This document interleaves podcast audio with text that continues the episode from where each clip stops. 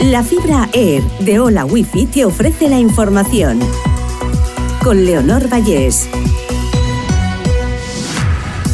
Repasamos la actualidad informativa de este viernes 19 de mayo. La Unión Europea teme que el apoyo de Estados Unidos a Ucrania decaiga si la contraofensiva no triunfa.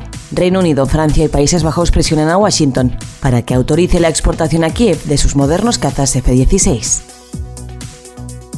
Las asociaciones de jueces y fiscales, salvo la mayoritaria, aceptan la oferta del Gobierno para desconvocar la huelga.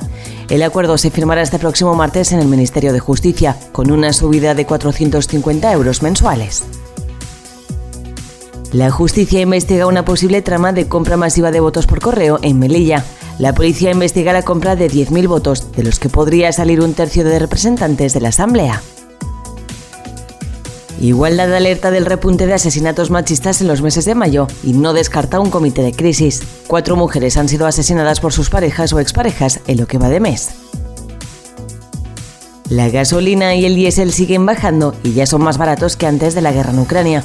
El litro de gasolina cuesta 1,57 euros de media, mientras que el gasóleo se vende a 1,41. Rafa Nadal seguirá de baja indefinida y se retirará en 2024. El tenista no irá a Roland Garros 2023 y asegura en una rueda de prensa convocada por él mismo que el año que viene pretende que sea el último. Alerta amarilla en la comunidad valenciana por lluvias fuertes y tormentas con granizo. Este viernes hay aviso previsto para toda la provincia de Valencia, toda la de Alicante y litoral de Castellón.